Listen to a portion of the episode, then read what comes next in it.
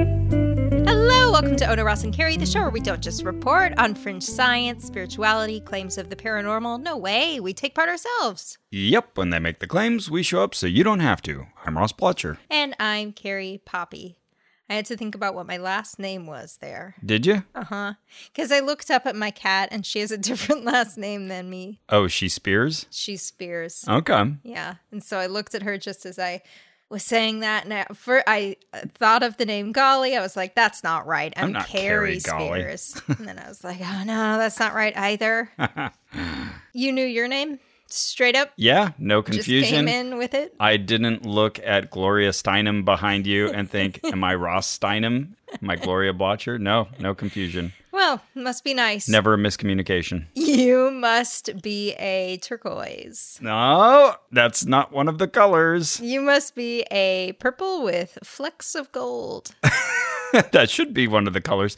I would, though, like to be classified by some color. You would, okay. I feel like my life would be embiggened by Mm-hmm. having a color associated with my personality. Uh huh. Okay. This sounds like it's going to go down a completely different path than it's going to go down. It sounds like you're talking about your skin color, which might come up in which this may come discussion. up, which may come up. But in this case, you're talking about the color code. yes, the color code. It is a personality index that is not, I had to clarify this, they are not the first ones to have thought of the idea of having a color that attaches to your personality. Yeah, there's a few of these, right? Yeah, it seems like the best known one is one I had never heard of before, but my dad and stepmom just told me about last Sunday. Okay. Which I thought was an interesting coincidence. Oh, funny. But it consists of blue, gold, orange, and green. Oh, okay. And they were I talking don't know that one. they were talking about themselves on those metrics. And my dad said, Oh yeah, you're definitely a green to Mm. me. So I looked that up and I thought, Yeah, okay, I can see why you'd say that.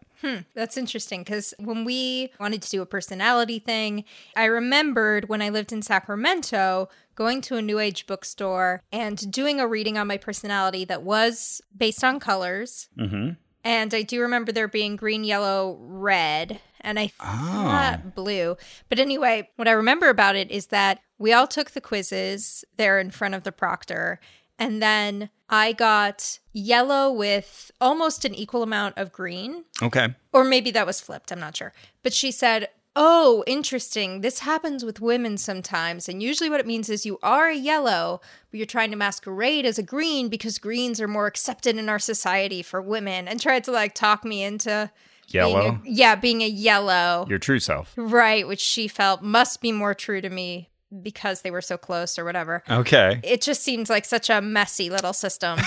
right. With so that's what I expected here, but no green, so it must not be the same one. Which is interesting because that sounds so related to a tactic that we've pointed out in psychics before, where the idea is to set up a system that you can kind of play with and say, well, you got this card, but actually, because you're Jupiter ascendant, it could also mean that blah, blah, blah, or it could be the opposite, or you turned it upside down, or this month, or because you're a woman, I could also interpret it this way. And if they're particularly good at keeping their status, they will also give themselves permission to play, but not you. If Uh-huh. you're like, if you say, oh, it's interesting now that you say that, now that I realize I Yeah. can play around, I think I'm more of a blue than a red, then no, no, no, no, no, no, no, no, no. I'm the expert here. This is in place to confirm my evaluations based on our momentary interactions. Right. There's also a My Color personality index that comes up when I search for personality colors, and it has gray, orange, green, crimson, purple, blue, and little blurbs for different combinations Goodness. thereof. We, we've talked about personality tests before. We did an episode on the Myers Briggs test.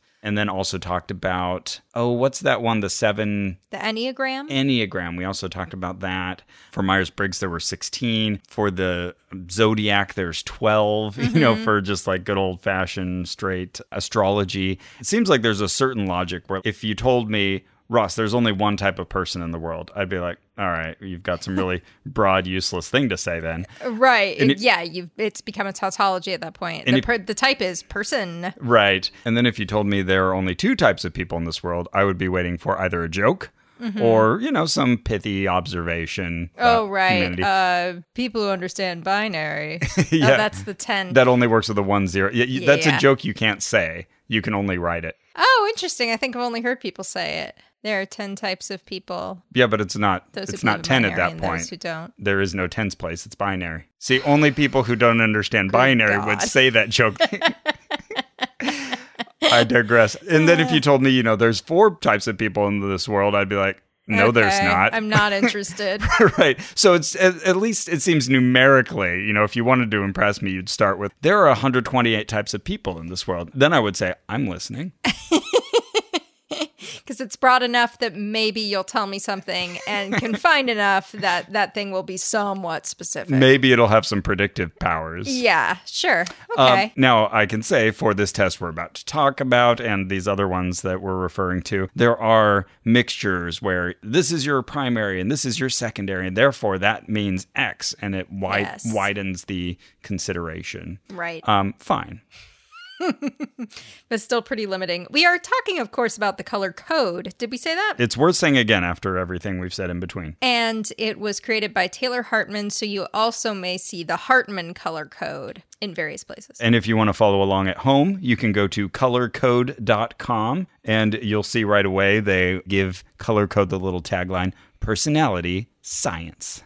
Hmm. There is a free version of the test where it will just tell you your color. There are four color options available in this test. Yes. They are Red, yellow, blue. white, which I think is interesting because somewhere it said, Which hue am I? Uh, I would not count white as a hue Oh, sure. be that as it may. So they even say off the bat that these colors are chosen arbitrarily. Oh, right. Yeah. well, yes. Meaning that they don't correspond to some meaningful, Yeah. oh, blue is blue because you're more placid or something. like that. Exactly. yeah. Red is red because you're hungry. Right. We're just we're just using them for consistency the way we might say group A, group B. Yellow is yellow because you're cowardly. Right. like the cowardly lion. Nothing like that. Uh, though there will there are a number of videos where the creator of this is talking about the system and he keeps having to say and white people and by that i mean people with white personalities yep.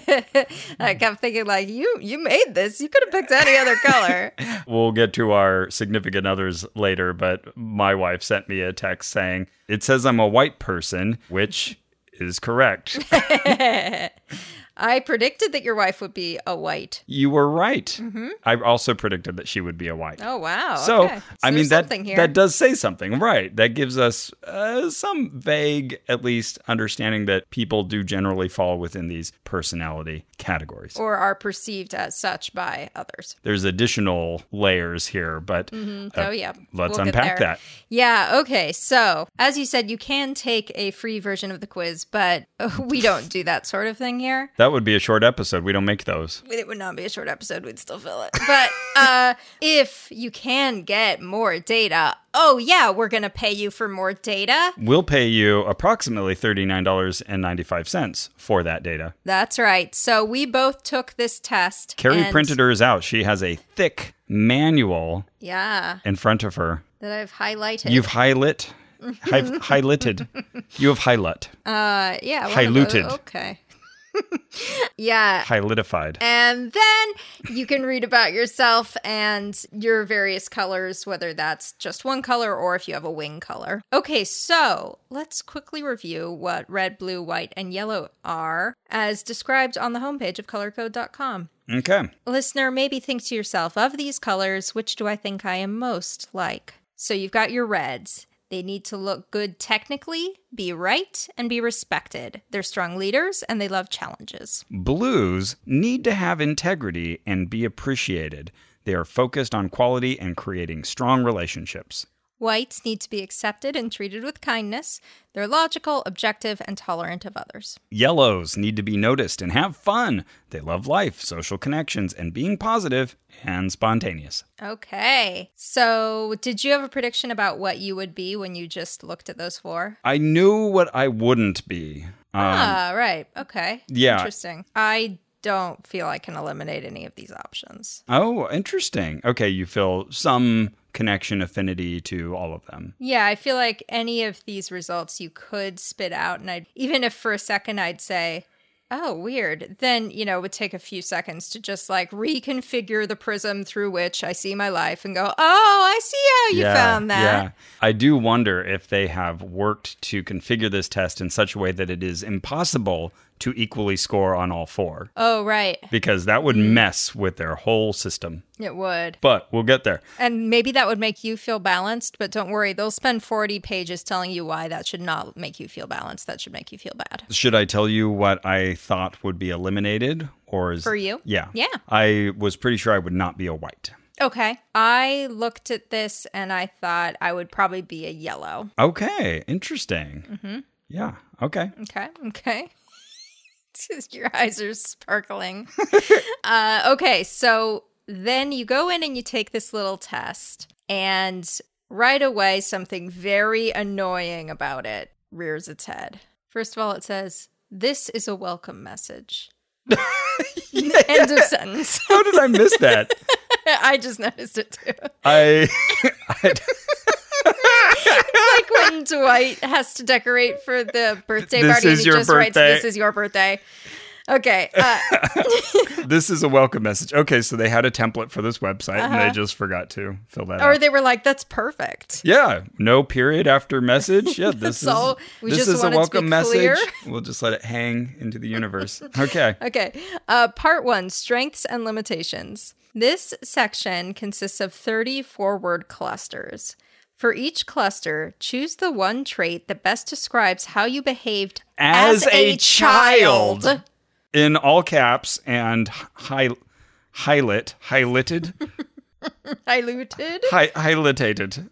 and if you yes if you click on it it takes you to faqs where clearly people are saying what why Right. why as a child Right. Everybody wants to know. Explain this for me. Yeah. Uh, maybe when they said part one, strengths and limitations, they meant the strengths and limitations of this test. And one of them is that you're supposed to take it as describing how you behaved as a child. which we consider a limitation Well, technically, yes, you are being limited to a. No, so, for sure. So your adult perception of your childhood self. And Yes. yes, it takes you to an explanatory page. And what do they say, Carrie? oh just pick who you were as a kid for most people the childhood self is the easiest way to identify how they naturally are the profile is designed to be taken from the earliest recollections you have of yourself the idea is for you to complete the profile considering yourself before you were influenced by outside factors So, yeah, the underlying theory is that you have this core personality that was set in utero Mm-hmm. uh, That's literally correct. that you you popped out of the womb with and there's nothing that can change that. That's going to be your core drive and that's going to guide you throughout your life. Now, of course, you can learn additional behaviors and filters on top of that throughout your life that affect your behavior, but you're still going to be that core person. Now, you might listen to that and think, well, okay, you know, uh, we're not totally a blank slate. There's this sort of genetic imprint we come in with, things like mental illness, travel in families, so that makes sense. No, no, no, no, no, no, no, no, no. This is not genetics either. The report explicitly says that this is outside of environment and genetics. Yes. What is it then? What's the other option? So mm, that was my first hint that there was some sort of religious center to this. Because I thought, is it the Oh. soul? Yeah, they, they say in the, the document they send you if you pay the 40 bucks, it is important to know that your DCM, that's. Del That, Close Marathon. yeah, we, wait, what? Del, Del Close is an improviser, and there's a big improv festival called DCM Del Close Marathon. So Oh. that's what I think of. Okay, obscure, but I like it. That's their driving core motive. Yes. So thereafter, they call it DCM. Don't worry, we won't use DCM as if you're supposed to remember that or know that. It's important to know that your DCM is not linked to heredity or environment, it is innate. You were born with it. Wait a I second. was born with my heredity. genes. Yeah. Yeah. What are you saying? What's the other option? Yep. S- So that's true. This is now painting a little mystery here. Uh, so, okay. So when you fill out these questions, you're supposed to put yourself into the mind of yourself as a child or just observe yourself mentally as a child and answer the questions as you think they applied to your childhood self. And I saw somewhere in this them say, ideally, a child of like, I think they said nine to 11. 9 to 11. Bum, bum, bum, And then later it also says, just offhandedly, says, Oh, and if you're having trouble with that, pick the time when you felt like your truest self. And I was like, What? What if that is completely different? right. I feel more like my truest self now than I did at nine. They do give the corrective here try not to focus on how you wish you were or how you would like to be. Remember, your first impression is usually the best. Yeah. Okay. So, okay, I don't know about you. I feel like a very different person. Like when I when I think of like an inner child and that sort of concept, I'm like, I don't have that. She's not in there. Okay, you feel like uh, you have changed and mutated and lost cells and atoms, and now there's a very different Carrie Yeah. that is not Caroline. Yeah.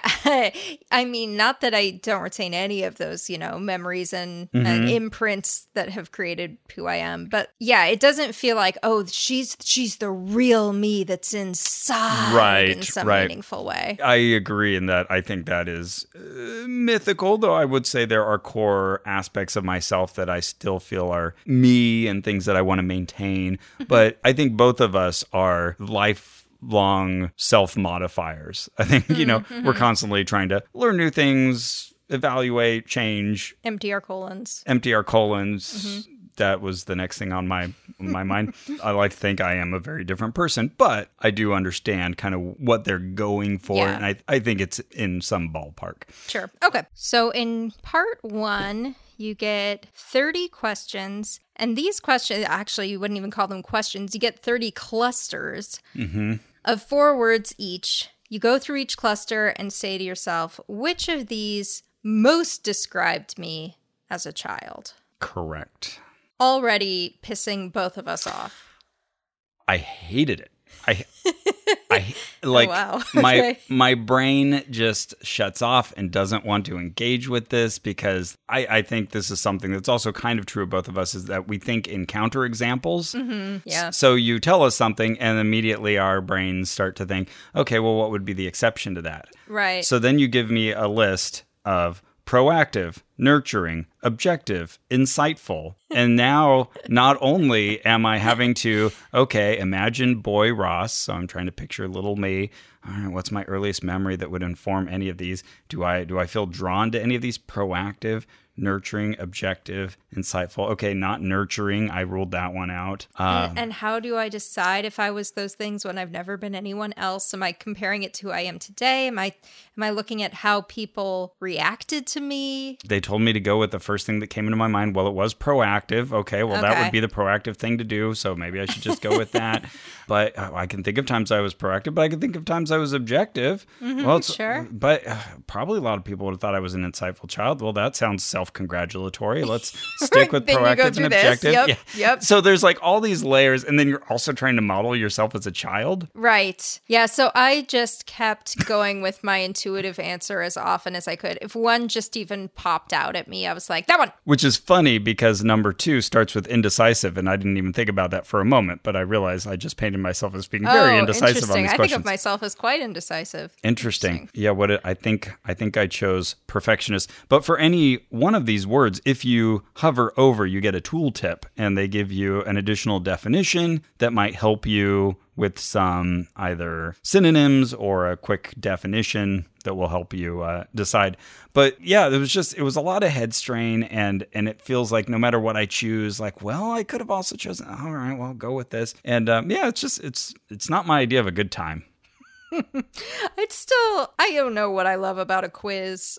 You could probably quiz me about sea urchins, and I would still be like, this is pretty. Yeah, fun. we are different there in that I know you like quizzes objectively more than I do. Okay, there you go. Well, that was number 12. That was it. Qu- quiz liker, no. Yeah, let's give a couple other examples. Okay, number Okay. six silently stubborn, Okay, worry prone, okay, an interrupter, okay. obsessive. I don't know which one am I. I know which one I am. I'm trying to paint a picture of me being obsessive. I was interrupting you. Oh, nice, nice. silently stubborn wouldn't have worked as well on That the, just makes me so mad. on the podcast. Uh, no, I can't. I can't remember what I chose, but I did screen grab before I submitted this, so I do have my answers. Oh, nice. Oh, I don't know if I did. Whoops. Okay. Well, good for you. Let's see. I'm going to pick another number. Uh, number 17. We've got even tempered, inclusive, dependable, focused. Okay, I chose focused. Oh, okay. See, I don't even know what I picked, but oh, I probably would have picked inclusive. Okay, My teachers would often single me out as like, oh, there's a new girl. Like, Carrie will play with her. Will you play with the new girl? Yeah. Now, a- another thing that was throwing me off while taking this was that recently my wife and I have been watching Young Sheldon. Oh, uh-huh. It's the spinoff from Big Bang Theory. Right, right. And so when I would picture myself as a kid, I didn't look like the actor, but you know, roughly in the category. Okay. A white boy. Uh-huh. And he's an obnoxious, precocious little know it all. And so I think I was just kind of thinking more about those aspects of myself Oh, right. when I was into math or memorizing pi or being the whiz kid in some respects. And I just felt myself only viewing one part of my childhood. And then I'd have to think more about other Mm-hmm, interactions. Because, yeah, I think I would start to veer more towards those precocious identifiers, the things where I'm obsessed with being right or correcting other people. And I was like, well, that's not true either, you know?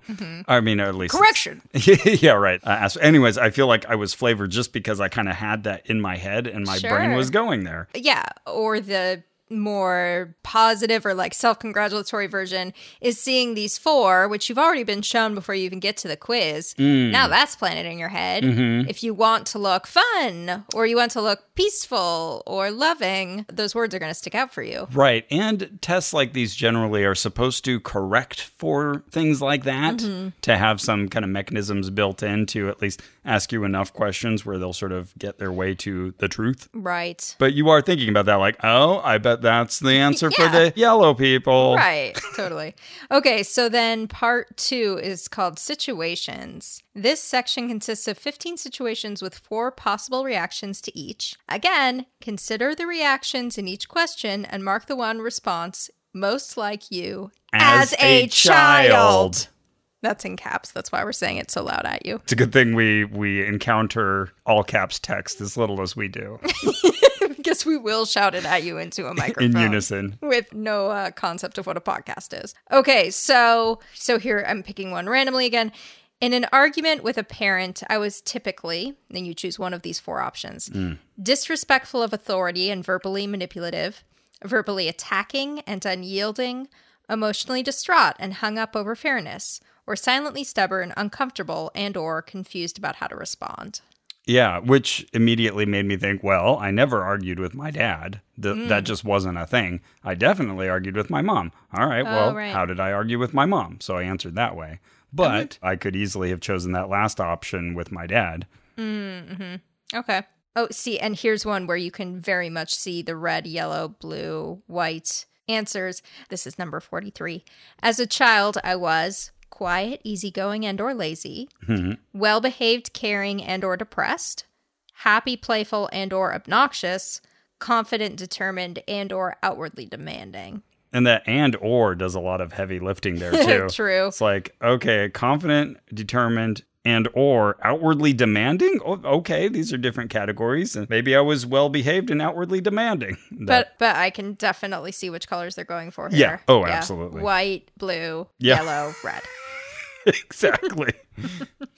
so you fill out it's 45 questions total so i think you said 15 of those uh, also miserable i hated this test Wow, I didn't hate it. I was annoyed by the same things, but maybe to a lesser degree. Uh, yeah and then at the end you you put in your your first and last name your zip code they want to know your age group Yes. there's four options there white red blue yellow 13 to 17, 18 to 29, 30 to 49, and 50 plus. those breakdowns are always so interesting Yeah, it's always really strange how like you're at 50, you're you've got another few decades to go most likely and we're like, "Oh, that's all the same. yeah up 50 plus 50 plus. that's true That's half your life. That's fine. Whatever, we get it." whereas the first category is just a mere five year span Yeah, 13 to 17. Oh, man. interesting.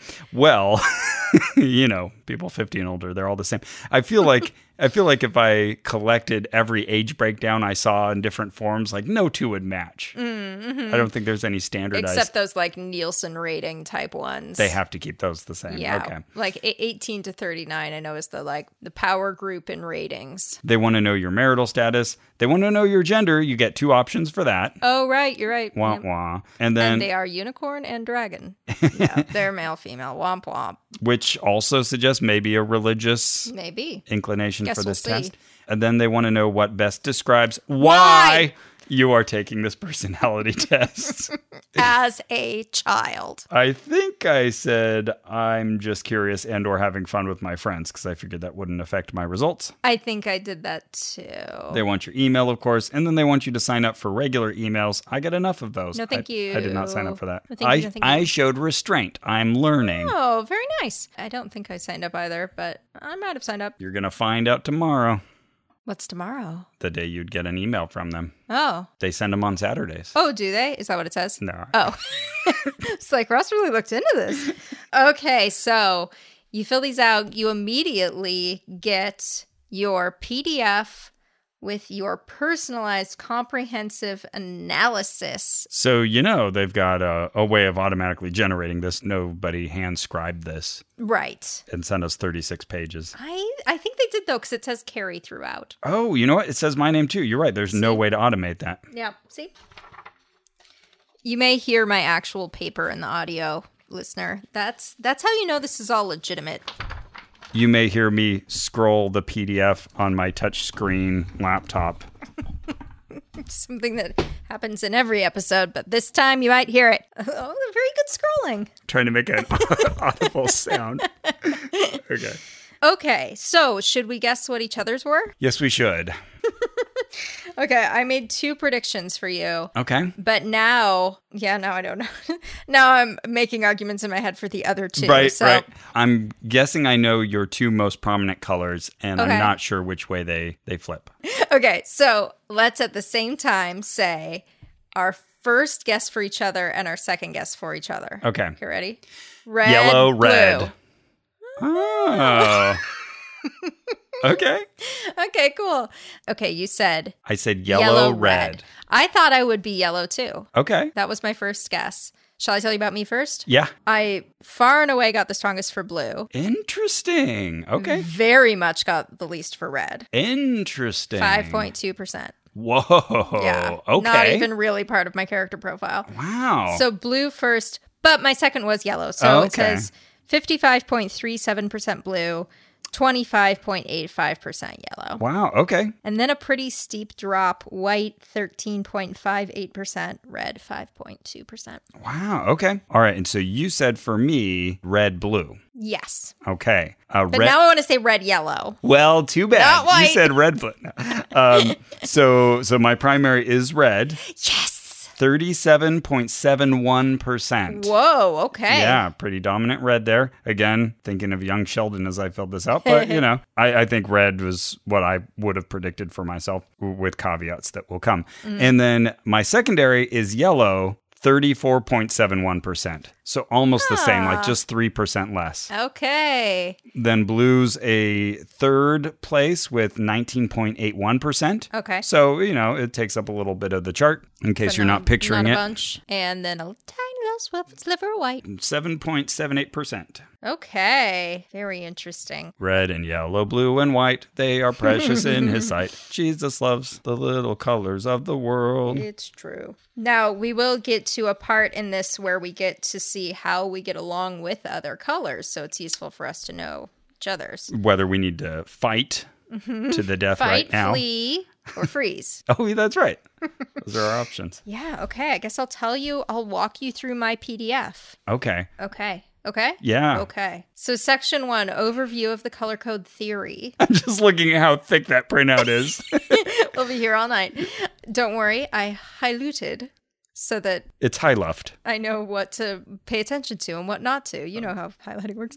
Okay. So, the color code uses motive as the principal means of identifying personality. Motive is the innermost reason for your behavior. It forms your innate personality. And as you mentioned, we'll also be calling this the DCM, the driving core motive.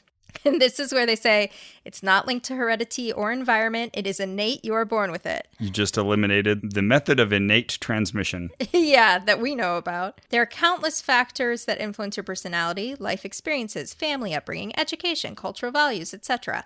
But none of those factors is stronger than or can change your driving core motive. Huge claim. Mm No footnote. hmm. Mm hmm. Mm-hmm.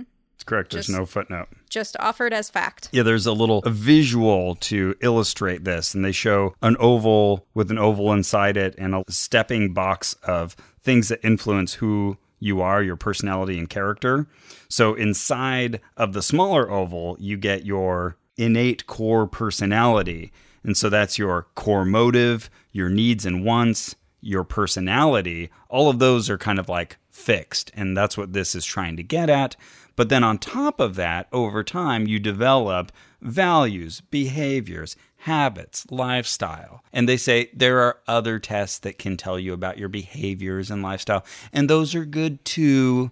But you Different ways. yeah, they're all special personality tests, but this one tells you about your core drive. Right. That kind of reminds me of a lot of religious groups we've gone to that say, oh, those all offer something, but this one, especially special, special. Right. Okay, so then we get a summary of the four core colors, and we can go through red when we get to you. For me, as a as a blue, my driving core motive is intimacy. And what does it mean to be motivated by intimacy as a blue? Well, we like to connect with others on a deep and meaningful level. Just ask any blue how they feel about people who are fake or superficial. You'll get quite a strong reaction. We value truth, legitimacy, integrity, loyalty, and sincerity. Oh, hey, Carrie, I'm just curious. How do you feel about like people who are fake or s- fucking hate them. I want to cut them up and put them in the ground, and then I'm going to water them, and then they're going to turn into a potato plant, and then I'm going to eat the potato plant, and then I'm going to barf the potato plant, and then I'm going to plant the barf, and then I'm going to till the soil, and then I'm going to put a stake in it that says, The worst person once was here, but now they're a potato field. That was a strong reaction. Yeah, that's how I feel. Just kind of letting myself emote. Sure. We love to serve and give of ourselves freely in order to nurture others' lives. Okay. Our personal code of ethics is remarkably strong. Come. Pay close attention to special life events like birthdays and anniversaries. Hmm. We're dependable, thoughtful, analytical, but also can be self righteous, worry prone, and moody. Come. How, Um, how are you feeling so far? I'm so my god. Okay. I mean, do you feel this Oh, sorry. describes you? I thought you were You're setting still me thinking up. of fake and uh, No, I thought you were setting me up for moody, and I was trying to play along for you. Uh, Because I'm a blue, and I just picked it up, and I was like, okay, this is what we're doing. Uh-huh. No, sorry, what was the question? like so far from these descriptions. Oh. Do you feel like, oh yeah, this is in my neighborhood? I mostly feel like, well, yes, you have definitely picked up what I fed you, which is my perception of myself as a child. Okay. And, That's and you have spat that back at me in new words. right. So, yeah, I mean, there are things in here I definitely identify with. The ones that stick out are having a personal code of ethics that's particularly strong. I Mm-hmm. think That's true. Paying close attention to birthdays and anniversaries. I will just actively be like, oh my God, it's May. I know, I must have known someone whose birthday was in April. Oh, Did I wow. celebrate any birthdays in April? Yeah. So, tho- Okay. those sorts of things are very important to me. Okay. yeah, Uh, yeah, that one I don't sign on to nearly to that level. For But yourself, you mean? For myself. Yeah, Okay. j- just trying to again for any one of these, if you're not a blue, you still might identify with some of these Yeah, blue characteristics. for sure. So I would say for the strong code of ethics, I'd be like, well, yeah. Anyways, continue. Mm-hmm. Uh, so dependable, thoughtful, sure, analytical, obviously. And I would say, sure, like these. Sometimes it's easier to identify your negatives, you know. Um, Yeah. Sure, self righteous. Yeah, I can see that. Worry prone, a little less in recent years, but I see it. Moody, sure. okay. I have moods. yeah. Got them. Check. You know, again, I would say, okay, well, I feel dependable and I feel analytical. Right. self righteous, sure, I can be self righteous. Uh, uh, worry prone, maybe not so much. I'd be more self righteous than the next guy. I'm, I'm more moody than I am worry prone. Anyways, Mm. uh, you know, uh, Mm-hmm. kind of along the lines of reading horoscopes, one of the Yeah. tests of this is can anybody kind of look at this and say, oh, well, I see myself there? And then you read the next thing, oh, I kind of see myself there. Right. But if one's already been picked for you, you'll probably see the others a little less. Right, exactly. My favorite example of this is my good friend Natalie believes in astrology. And one day I was at her apartment. Have I told you, this story on, No, but I'm- on this podcast? No, I'm just guessing that you played the classic trick on her. It was very easy. So, uh, so she she was like, "How can you not?" This is Natalie's voice. Carrie, how can you not believe in that? It's like so obvious. The planets affect us. Okay, so I pulled up what was supposed to be one of the more, you know, like scientifically accurate astrology sites, and she had been to it before. So she's like, "Yeah, it's a good one." So I I didn't have my computer pointed at her. Yeah, and you said, "So what's your sign again?" No, no. So what I did was I put in it was it was like very rigorous. It was like what date, what time, what city. Oh. Yeah. So I put in all of that stuff, but I changed all of it, right? Like I I put in like I was born in Germany, I was born in like 1980 Sheboygan, interesting. right. I was born in like 1512, uh, you know, all, all these things that are not accurate. Right. And then I just read the results and she's like, Carrie, how can you not see that that is exactly you? There is no reading that could be more you than that one. and then I just turned my laptop and showed her that it said I was born in Germany in like, you know, the 1700s or whatever. And Natalie started, started screaming like I had set her hair on fire. Stupid Carrie. no, like, like as if there were an emergency. She lives in an apartment, and everyone was like, "Natalie, stop, stop, stop!" She's screaming, throwing things at the wall. I- is this because astrology has let her down? I think it was just pure frustration. I don't know that she could have even expressed what the color of the frustration was. That's so funny. I, I'm going to slightly misremember this and, and not know the name of the test. But there's another thing I remember where you, you tell someone, like, there's a rule to these numbers. Guess the rule. You, you give them, for example, like two, four, six. And you say, you know, guess what the Add next, two. guess what another number would be in the Eight. series. Right. And so they'll say eight. And you'll say, well, yes, that is correct. What do you think the rule is? And so then they'll say, oh, it's uh increasing even numbers. Mm-hmm. And you'll say, nope.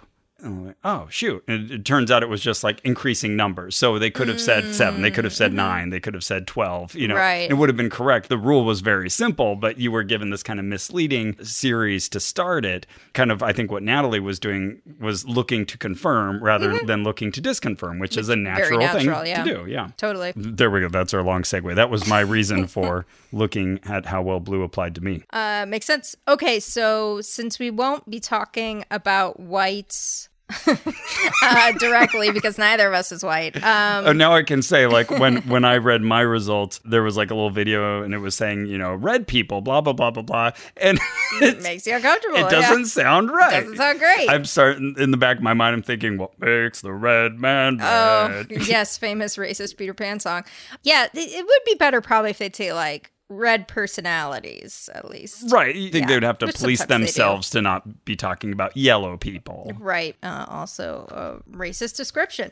Okay, but for white personalities, what does it mean to be motivated by peace as a white? Um, God, There's guys, like there's just copy edit it. I don't. Thi- I genuinely don't think it's intentional. one but- pass. yeah, yeah, we're on like page four. You better not do it again. Okay, while it is true that most whites are not typically big fans of conflict, all right, forget it. Fudge. It's funny reading it wasn't a problem, but saying it out loud is. Oh goodness. Okay, so for for these people, um, peace is all about inner harmony and balance.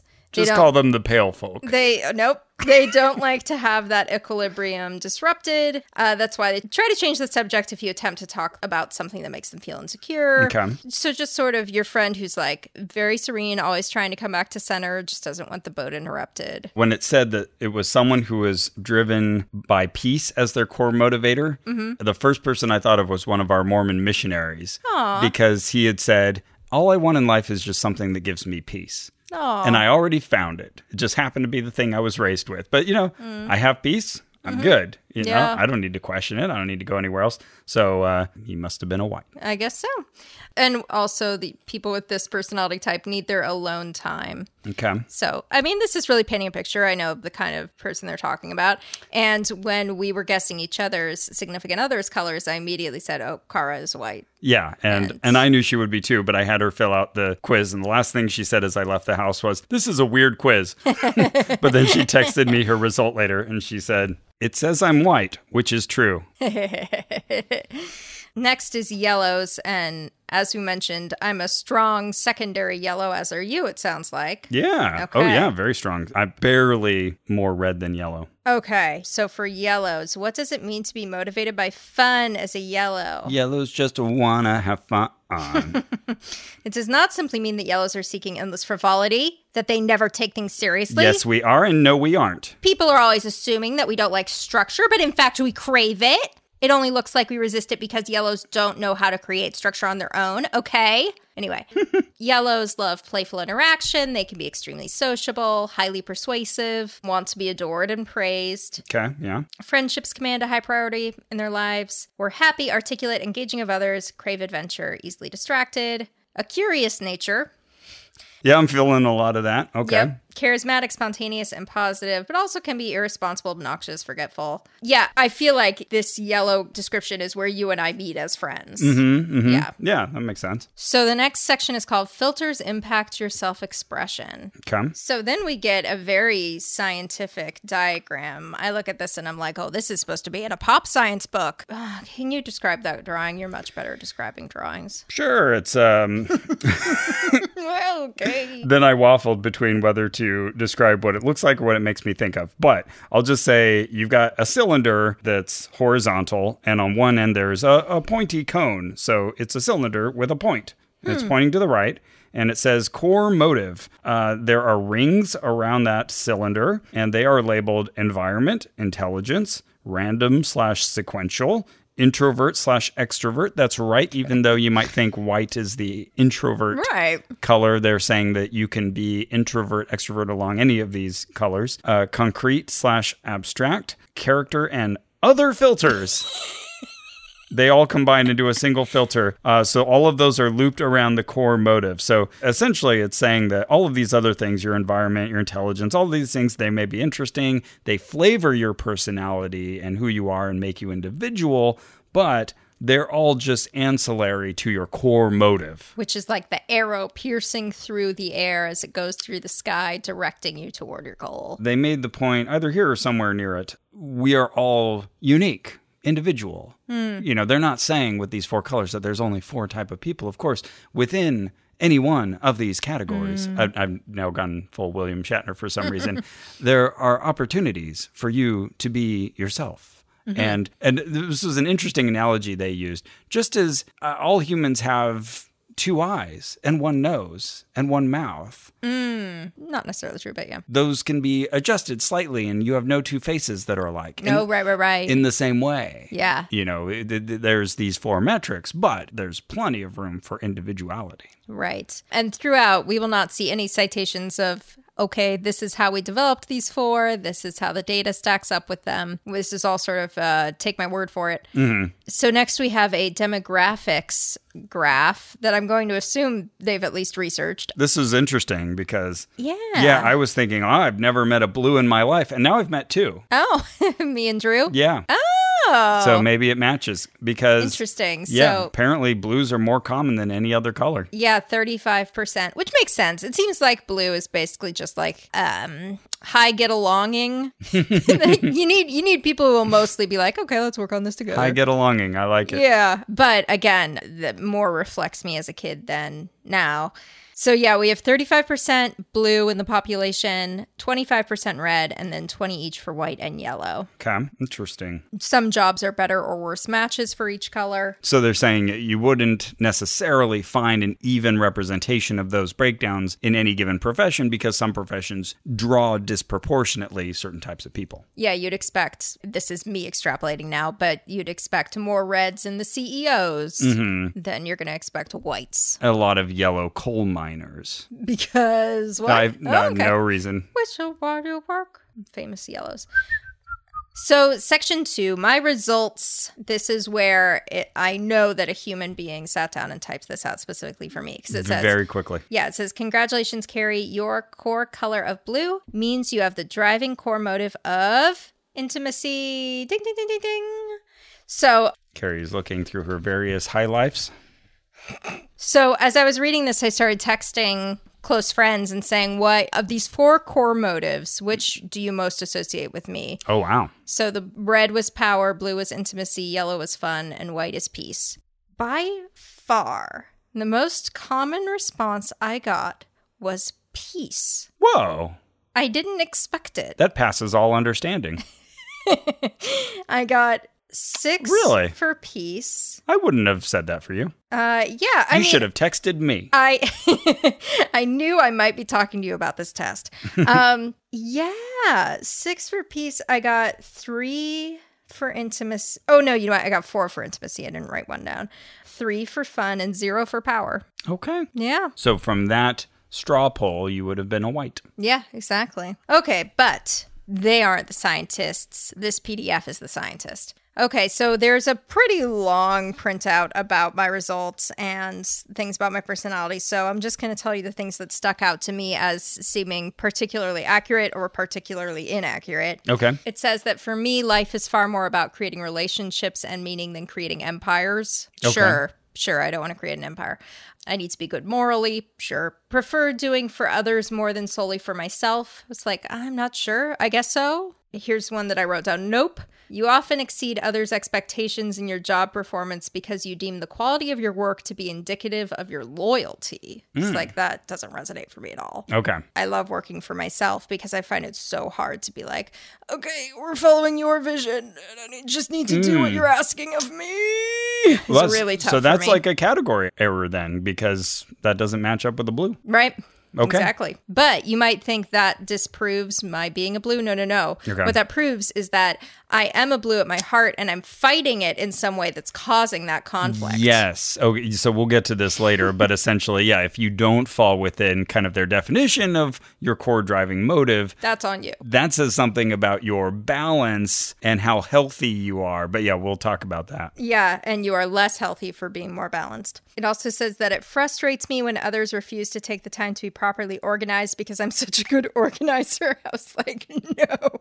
Ross and I are Carrie- sitting in just a pile of my Carrie- filth. Carrie gestures to the things to her right and the things to her left. I mean, it's just it's it's absurd. I've learned to organize my work life. You know, like all my papers are in the right place, all my files, but I I am a natural slob. This is not accurate. Okay. Um, I work hard, that's true, Mm-hmm. but have trouble delegating, that's true. Hmm. Interesting. Notorious for my candor, sure, Yes. I can buy that. Value being known and understood, I think that's true. In my eyes, being vulnerable is a small price to pay for the chance to connect emotionally. Hmm. Yeah, I guess that's right. Okay. It says you have a tendency to over explain yourself. I thought maybe. What do you mean by that? It's just like, what does that mean? Over explain. Oh, I- okay. I could see that. But again, for any one of these things, like thinking in exceptions, you know, I'll think, yeah, I could immediately make that work for Carrie, but that's in at least our relationship in one aspect of it. You know, Right. it's like, th- how well does that play out in every aspect of your life? I don't know. And I can't say. Yeah. Okay, here's one that matches for me. Worrying that you will be misunderstood. Oh, that's, that's a okay. big concern for me. Yeah. But I feel that too. And I'm a minor blue. No, you don't feel that too. Okay. Because you're not a blue. I misunderstood. But it doesn't bother you, see? Okay. Mm, No, it doesn't. Trust me.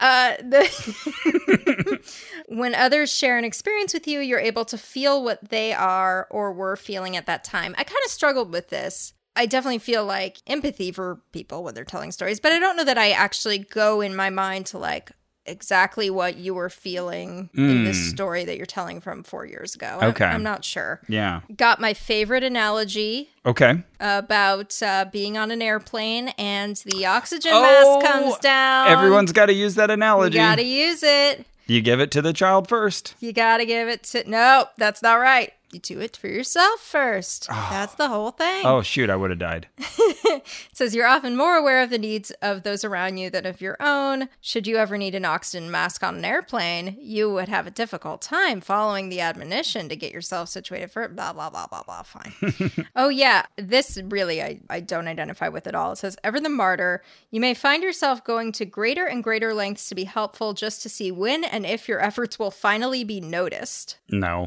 Yeah, I, I, I, Carrie doesn't waste her time with that.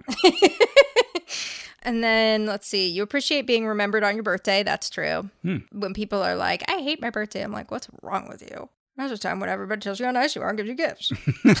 All What a right. good day. I, I think I'd fall on the indifferent side of that equation. It's nice. Uh-huh. I don't look forward to it or anything. Sure. We love hosting parties. That's true. I do love hosting Hmm, yeah. a party. Crave approval from groups.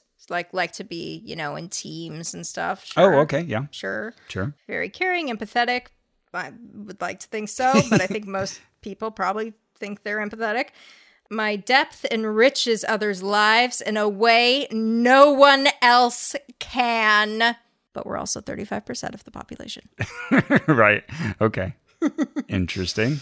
That was the end of the things that stuck out to me about blue. Okay. Uh, next would be yellow, but I know we'll get there with you. So when we get there, I'll tell you about my reactions too. Okay. So then it tells me about my needs and wants. My blue needs are to be good morally, to be appreciated, to be understood, to receive acceptance. And my yellow needs are to look good socially, gain general approval, be adored, be happy. Okay. My blue wants are to reveal insecurities, enjoy security, be autonomous, and please others. And then my yellow wants are to hide insecurities loosely, be free, have playful adventure, and be noticed. Okay. So then you have to like circle the top two or three that are most critical to you. So I picked be good morally, playful adventure, be adored. Yeah, and it says uh, you may not feel that you possess all of the needs and wants listed above. So, you know, cross out the ones that don't apply to you and circle the ones that do. Don't worry about whether that means that we've done a bad job. In fact, uh, we may use it later to fuel our other interpretation. Right. Then you get a strengths and limitations list. And this is interesting. It goes through blue, yellow, white, and red and tells you places that you matched each of those colors, even the ones that are clearly not overall a match for you. Oh, yeah, right. So, for example, the only red ones I got were articulate, a leader, and intimidating. For red, Mm-hmm. you did get some, even though it was only 5% of your, Yeah. your pie. Yeah, well, I get much, many more for the others. Yeah, well, I got nothing for white. Oh, interesting. I got nothing. you and didn't I- even get voice of reason. and I was seven point something percent. Hmm. No, nothing. I have no white strengths. I have no white limitations. okay. Yeah, so I assume we both got yellow stuff, lots of yellow. Yeah, the, you got a bunch of yellow limitations. I only Yeah. got two, Oh. and I got a lot more yellow strengths than you did. Whoa. Actually, more yellow strengths than I got red strengths. So, so they've got they've got Confusing. yeah, they've Okay. got some weird underlying logic here because I got a lot of blue limitations. Did you get a lot of red limitations? Yeah, that's Okay. That's my second highest limitation list. Okay. So just to give you guys a sense of, we talked mostly about strengths here, so some limitations. With uh, my blue limitations, we've got uh, worry prone, guilt prone, self righteous. Yellow limitations: disorganized, forgetful, naive, unfocused, An inconsistent. interrupter, vain. That's what I got. oh, vain. You Yeah. got oh, a vain interrupter. Uh, Sometimes I'll just be talking and Ross will just interject. I'm handsome. I'm like, oh, the vain interrupter's back. We usually have to cut that out. Okay, then we get to self development. So I think from here on, we have a little more where like our results will overlap. So do you want to go back and tell me about your red? Okay, sure. Uh, if you don't remember, the driving core motive for us Reds is power. Right. I want power. Now, this is, uh, first of all, not true. But secondly, Oh. well, I mean, the way any of us would think about power, like, I want influence or money or anything like that. No, not really. Th- Those don't motivate me. But here's the way that they kind of define it to make you feel better is that, you know, sometimes people think about power in terms of control. While it's true that Reds like to be in control of their circumstances and are attracted to leadership opportunities, again, not really me, that's not a very complete picture of what power really means to Reds. To Reds, power generally means the ability to move from point A to point B Oh, yeah. and do it in the most direct and efficient way possible. Yeah. So I've heard the guy who started this whole philosophy, I've heard him speak a couple times now on his YouTube account. And he says this a lot. Oh, interesting. Okay. I'll want to hear more about that. So, we want to be productive and efficient. Okay, I'm all for that. Uh, they seek productivity and need to look good to others. All Okay. right, I'll sign on to that. Simply stated, Reds want their own way. Uh, want their own way. Okay. They like to be in the driver's seat and willingly pay the price to be in a leadership role. I, I don't feel I'm particularly drawn to leadership roles. Like, I see leadership as a thing where if it's not getting done, okay, I'll do it. But otherwise, I don't want to take on like another thing Yeah. and be responsible for others. Okay. Reds value whatever gets them ahead in life, whether it be their careers, school endeavors, or personal life. Eh, I don't feel too much attraction to that. What Reds value, they get done. They are often workaholics. My wife would say that. She'll say that about me. They will, however, resist doing anything that doesn't interest them. Okay. I don't know if I'm as motivated as other people I know by what interests me. I feel like oh, interesting. I, very much identify with that. I think I'll keep doing things more out of duty. Like, oh, like they were saying about the blue. yeah. Oh, okay. Yeah. So I feel like this is a, a big miss for me. Okay. Where like I will keep doing things that I'm not interested in. I'll be annoyed by it, but it's like, well, it has to get done. And I said I would do it. Wow. Okay. Reds like to be right. That's correct. Sure. I definitely agree with that. I love being wrong. they value approval from others for their intelligence and practical approach to life. Okay. Y- yep. ding ding. and they want to be respected for it. Okay, yep. Uh, Reds are confident, proactive, Mm-hmm. Okay. and visionary. Eh, Okay. I don't know. I You're don't, sighted. I don't feel particularly visionary, but they can also be arrogant, maybe, hope not, uh, selfish, and insensitive. Okay. Okay. When you deal with Reds, be precise, factual, direct, and show no fear. Okay. Dar. Or you will pounce on them. Yeah. You will you will chop them up. You will put them in the ground. You will make a potato. You will eat the potato. You will vomit the potato. wow, you remember that. That's crazy. So I yeah, I felt that only half described me. And then when it gets down to the your results section and breaks it down, uh, it says, okay, congratulations, Ross, you were red. While you may not possess all the intricate nuances of the red personality, each red is different. They restate a lot of things they said before. This could have been a shorter PDF. I need to look good technically to those whose opinions matter. Your intellectual prowess is often admired and emulated.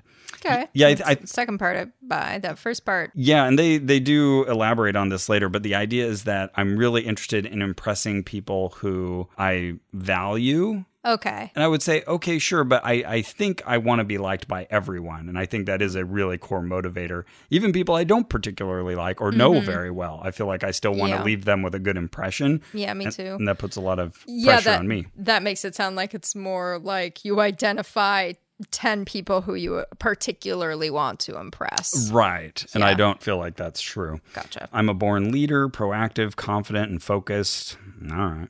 Sounds nice. I get things done and don't have any trouble delegating. Wrong. Oh, yeah. I'm the worst delegator in the world. so that is incorrect. Assign this to someone else. I'm terrible at delegating. yeah, I would like five listeners to look into this, why they would say such a thing about me. I'm a hard worker and I expect those around me to share my work ethic. No, not really. Um, Yeah, if anything, I feel like you can even take on the brunt of other people. that's my problem. That's why I don't delegate. Yeah, So right, right. I'm all about the big picture, but I don't have patience for the small details. Oh, interesting. That feels more like me. Actually, yeah, I would say that's almost inverted for me. Yeah, this is this feels more miss than hit. Um, let's see. A red who knows himself well will rely Oh, that's interesting. They changed pronouns here, I guess, to match whatever you chose. Will rely on others to fill in the day-to-day work while he focuses on the end result. Okay, yeah, I get that. But again, that's the person who's like a good boss or a good CEO. Yeah. You know, they're they've they've got the big picture, and then they send everybody off as little spiders in every direction to get No, all I- the little stuff done. I feel like I get hung up on the little stuff. right, right. Yeah, it sounds like not a match for you. Reds seek action and are highly productive. Okay, Okay. that's true. Uh, if I find a project interesting or challenging, I will be the first one to start working and the last one to quit. Eh, maybe half true. Oh, interesting. Okay. See, now that's that one I think of myself. Oh, yeah. Like at our friend Jarrett's wedding when the, they had like a scavenger hunt. Uh-huh. I just was immediately like, okay, this is the job at hand. You have to fit, you have to do the scavenger hunt, you have to find all the clues. And then at some point, I just sort of like came out of my reverie and I was like, oh my God, I'm missing the toasts at my friend's Oh, wedding Because I need to to. find these clues so that I can win a book. Wah! So I was able to get out of it that time. Oh, but- good. Okay, you got yourself. All I remember from that is that our team got the largest list of bird species. That was one of the challenges at Jarrett's wedding. Oh, okay, okay, gotcha. And we were very proud of that. Good job. Others may see your passion and expect you to commit to their own projects with that same intensity, but will be disappointed if you find their endeavors less interesting than your own. Uh, no, I think my big problem is that I find everything interesting and I want to do a lot of stuff, too much stuff, and I don't have enough time to do it. Uh, this one's bold. You need to be right. Okay. yeah, I mean, I mean, I- Tell yeah. me I'm wrong. I am motivated by being right, though it it kind of goes into how like I'll never say sorry or admit I'm wrong because, you know, I I want to prove that I'm right. I would like to think that I want to become right rather than be right, but Sure. that could be wishful thinking. But yeah, I, I am motivated by being right, and if I can find some way that I am right, I will fight to the death for it. Sure. You become irritated when others take what you say or how you say it too personally. Okay, that's you. Yep. Yep, that's true. I typically just state the facts as I see them. Others may feel threatened or discounted when you are simply giving your feedback. Okay. You seldom say, in my opinion, before stating your opinion. I don't know if that's true. In my opinion, that's false. I guess as long as it's a subjective thing the person's talking about, I just assume they're sharing their opinion. I kind of don't need them to bracket it that way. yeah. Like if someone says, "Oh, Back to the Future is a terrible movie," I'm not like, "That's your opinion." like, yeah, of course it's their opinion. That's What I'll do is I, Obvious. I will write that. I'll say, like, in my opinion, Back to the Future is a great movie. And then I'll look at that and I'll realize, okay, that was wasted language. And I'll Oh, go back sure. and I'll delete that because other people can assume that's my opinion. I- Right. this is bad writing. we Uh, like Back to the Future. Don't worry, everybody. You don't need to send us email. Oh. we, we love Back to the we Future. love it. Such a good movie. it's a great movie. It's objectively a great movie. Fun story my son started a Back to the Future club at his Oh, high school. yeah, and he was the only one to go. Few people showed up a few Oh, okay, times, but okay. it, it fizzled.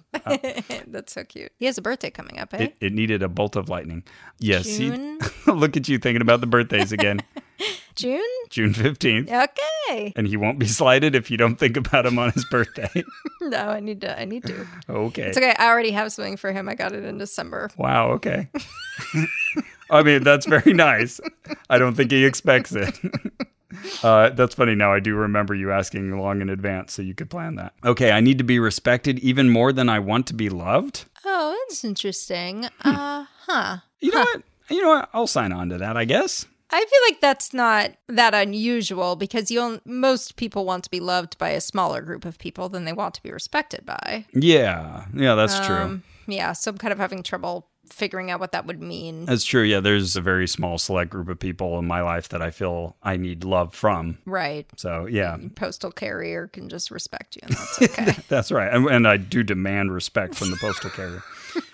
Let's see. I operate in a very logical, sensible manner. True. I'm direct and honest with my opinions and verbally articulate my thoughts well. That's true. Okay. I tend to direct conversation in a productive, pragmatic manner. Okay. And this we'll- is all feeling like a hit. And yeah, and will clearly tell others where they stand in a relationship. Interesting. Oh. I don't know about that part. I might be worried about hurting their feelings and uh, hold on to my thoughts for that reason. Okay. And then get into a very awkward situation where now they think we're a lot closer than we actually are, Okay. but I can never uh, establish that boundary. Oh, okay. At least that's what comes to mind when I see that. I can appear intense and relentless to those around me. Mm. If I am an extrovert, I will engage people directly and find tremendous satisfaction in debating issues and discussing different perspectives. Okay. Okay. Yeah. I need approval. That's in bold. Anyways, as I was reading through this, I felt like it was maybe two thirds correct, one third very incorrect. Uh, that was my impression at the time. And then it goes off on my secondary color, which is yellow. And because yellow was just behind red, that got a pretty long breakdown as well, but Same. similar to yours. And remember, everybody, this is based on Ross's intuitive answers about how he was when he was a child. Right. I would say reading these results were as painful as taking the initial quiz. I just, Oh, man. I didn't enjoy reading this. That none of this was fun. okay. Oh, well, we show up so you don't have to. um, so, Ross, I want to talk to you about character next. But before we do, do you feel that your character comes from your chest? I feel like I'm missing a connection. I'm picturing like if you made character into a character. Okay. And I picture a man with his chest thrust forward and he's doing the Arms akimbo? superhero pose. Yeah. And like I feel like when we talk about courage and character and stuff, we often use the chest Well, as then- a visual. Then yes. Thank you, because this episode is sponsored in part by Third Love, which is a bra company. Oh, that. Okay. well, Carrie, if you want to care for your chest, I do. you might want to think about third love. Ugh, I will, I do, I am, I shall. Let me get this off my chest. Third Love uses the measurements of millions of people to design bras in over 80 sizes with all day comfort and support. Oh, perfect. Yeah, I love my third love bra. I third love it. Actually, I have, why am I saying it like it's singular? I have two third love bras and they're both dynamite. I think my wife has three, but yeah, they're great bras. Oh, does she? Yeah, step it up. Okay, I guess I have to buy another bra or steal Cara's bra. Uh, anyway, Third Love is changing the game when it comes to comfort and style for all your everyday essentials, from loungewear and wireless styles to their number one rated 24 7 classic t shirt bra, my favorite.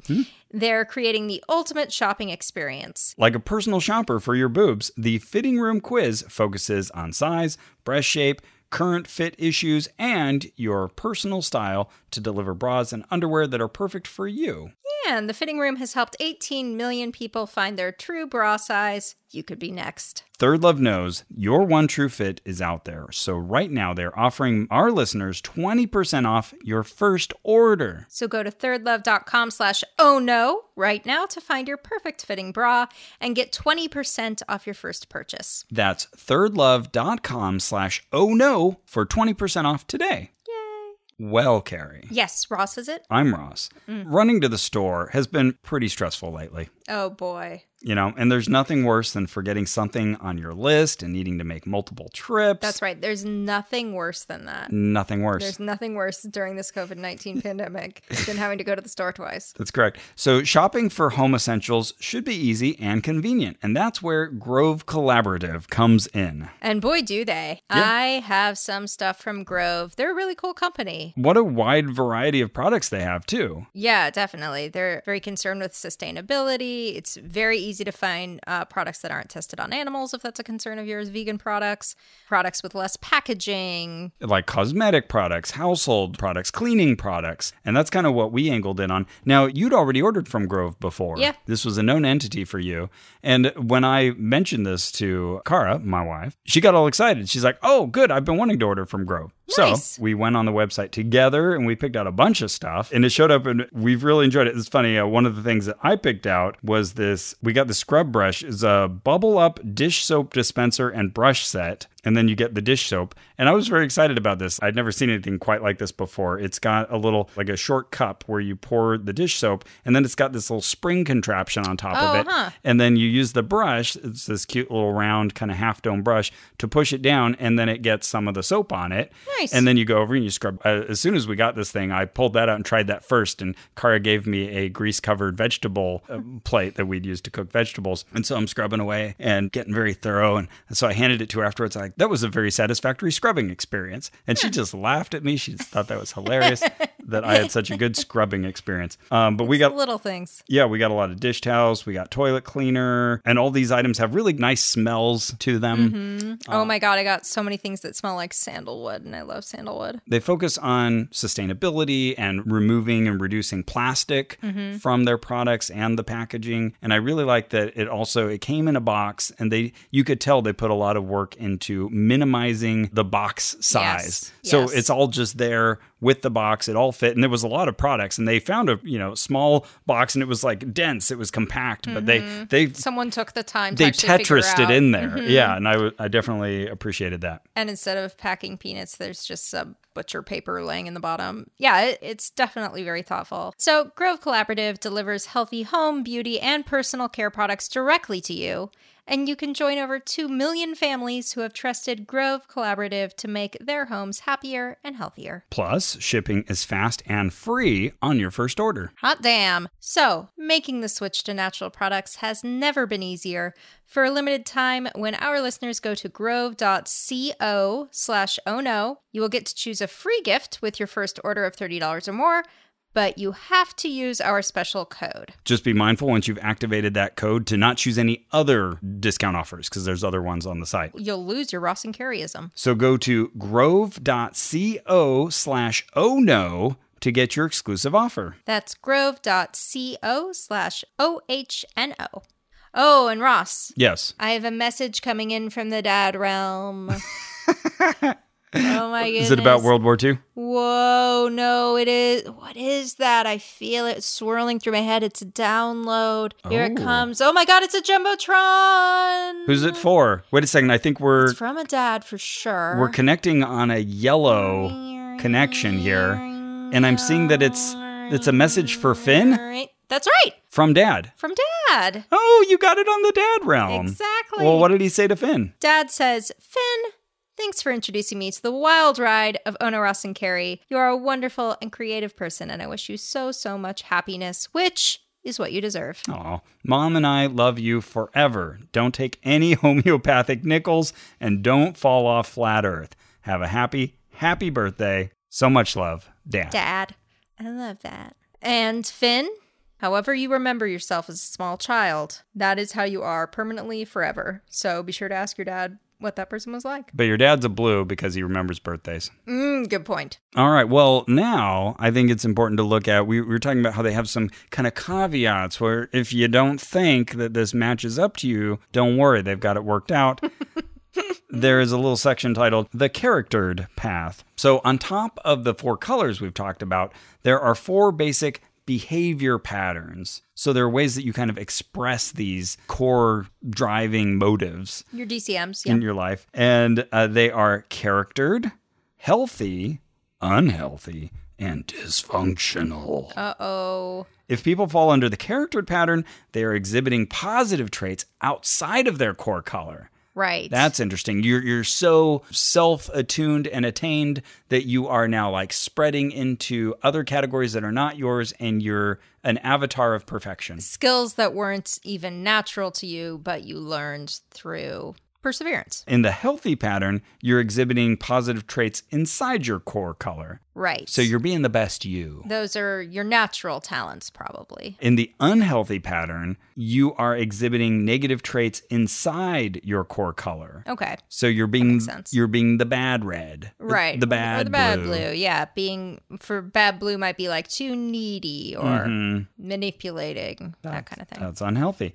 In the dysfunctional pattern, you are exhibiting negative traits outside your core color. So you're Yes. you're like a red, but you're giving off like bad white habits. yeah, that's not good. That's especially bad. Dysfunctional. And I have a huge dysfunctional traits list. Which is weird because, like, oh, I've got a pretty big one myself. But it's interesting. You've got healthy and unhealthy, but then the extremes are charactered and not uncharactered, but dysfunctional. oh, right. So you think it would be functional and dysfunctional or charactered and uncharactered. lack of parallelism? exactly. Yeah. So, what's interesting here for the dysfunctional traits chart is that I'm guessing this is the same situation for you. I have a bunch of yellow Mm-hmm. traits there. And since that was not white as much as blue, those are now dysfunctional instead of just unhealthy. Oh, I only had two negative traits under yellow. like mine are all yellow things disorganized, forgetful, undisciplined, naive, unfocused, obnoxious, inconsistent, indecisive, unmotivated. So the things that are outside of my color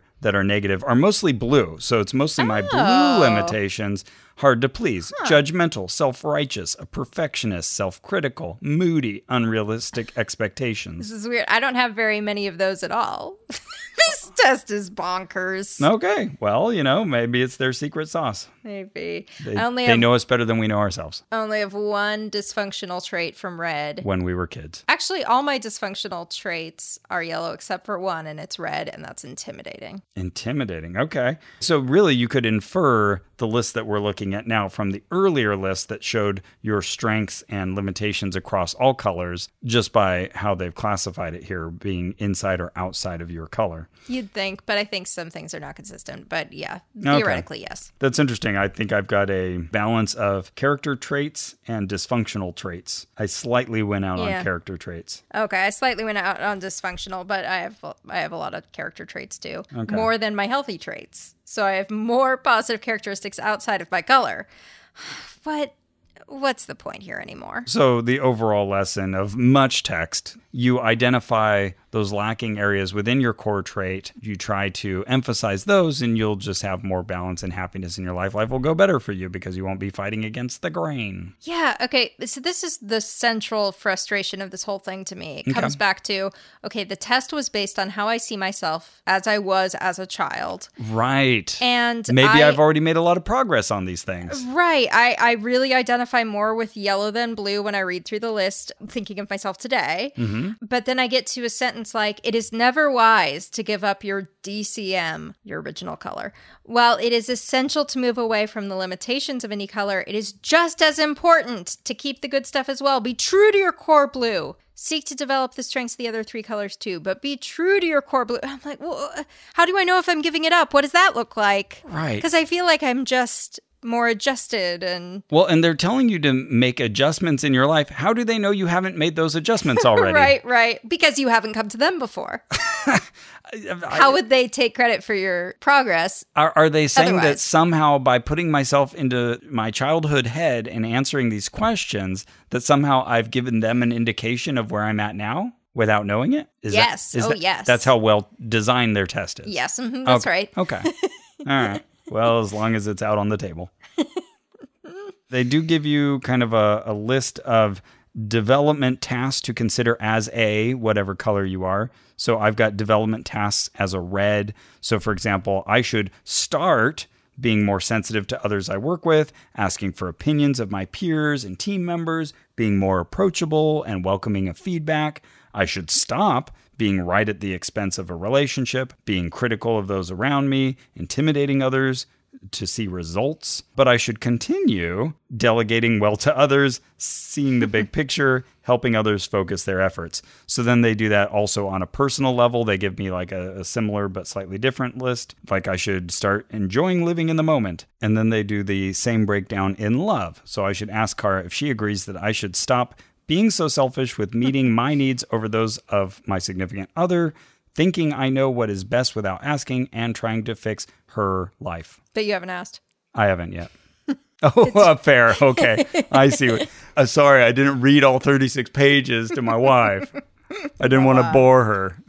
Okay, so mine are for work, start trusting your intuitive instincts. That's something I have been told many times, so that's fair enough. Start delegating your workload to others. Makes sense. Stop personalizing comments made about your performance. Hmm. Fair. Uh, continue being responsible with my commitments. Okay. not overcommitting myself, etc. And then for personal, start risking more by trying new experiences. It was like not a limiting area for me.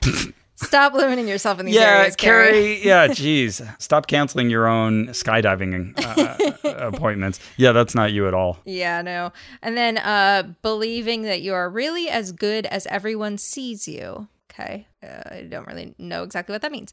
Um And just so you know, everyone, Carrie's skydiving was postponed again. yes, from clouds this time. Because I'm sure everybody's wondering did she die in a skydiving Oh, right. accident? No, I didn't. But I didn't dive at all. Ugh. I've had six appointments now and they've That's all terrible. been canceled. Ugh. Is that? I wonder if it's that common or if you're just uncommonly unlucky. I mean, clearly it is, you know, a sport that's very affected by weather, but I do think I also have gotten unlucky. Is it the universe trying to tell you something? Maybe. Probably not, but I was- maybe. oh, wow. Okay. That's a more equanimical response than I was setting you up for. Okay. Also, I need to stop being so self critical, worrying, thinking I have to make everyone else happy. Okay. continue my quest for personal development, maintain my friendships, keep connecting with people, and continue doing the things that you know you should be doing. okay, we'll do. That's specific advice just for you. okay, I'll do that. I'm glad I paid you $40 to tell me to keep on doing whatever it is that you're doing.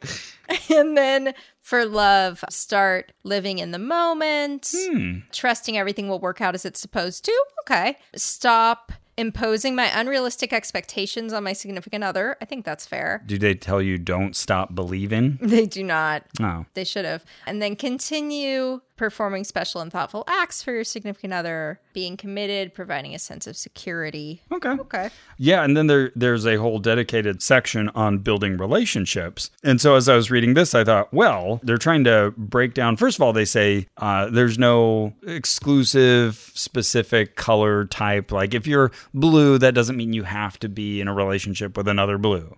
Or Yeah. that you need a white or something like that. That anyone can be in a healthy relationship with anybody else, but of course they're going to have some recommendations.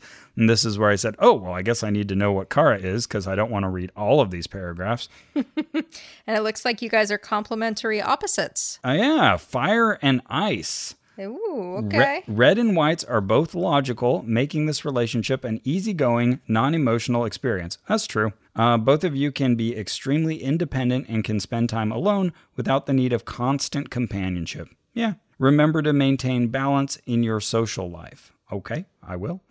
Whites are very wary of Okay. White personality types are very wary of people who insist that their way is the only way to solve a problem, something you are inclined to do. Trust them to make some of the important decisions in your relationship and never blow them off as having second rate ideas. Oh, okay. Okay, I won't. Whites cannot be forced into compliance God.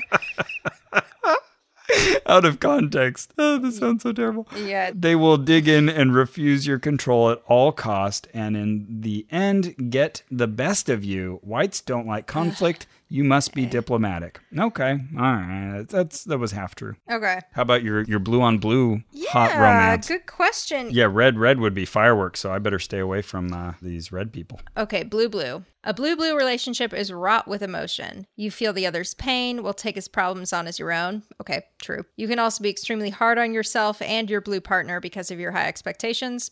Okay. Uh, you often question whether you measure up to the ideal picture of what you and your life should be like. Try to be easier on yourself and on each other. Remember that perfectionism can block productivity.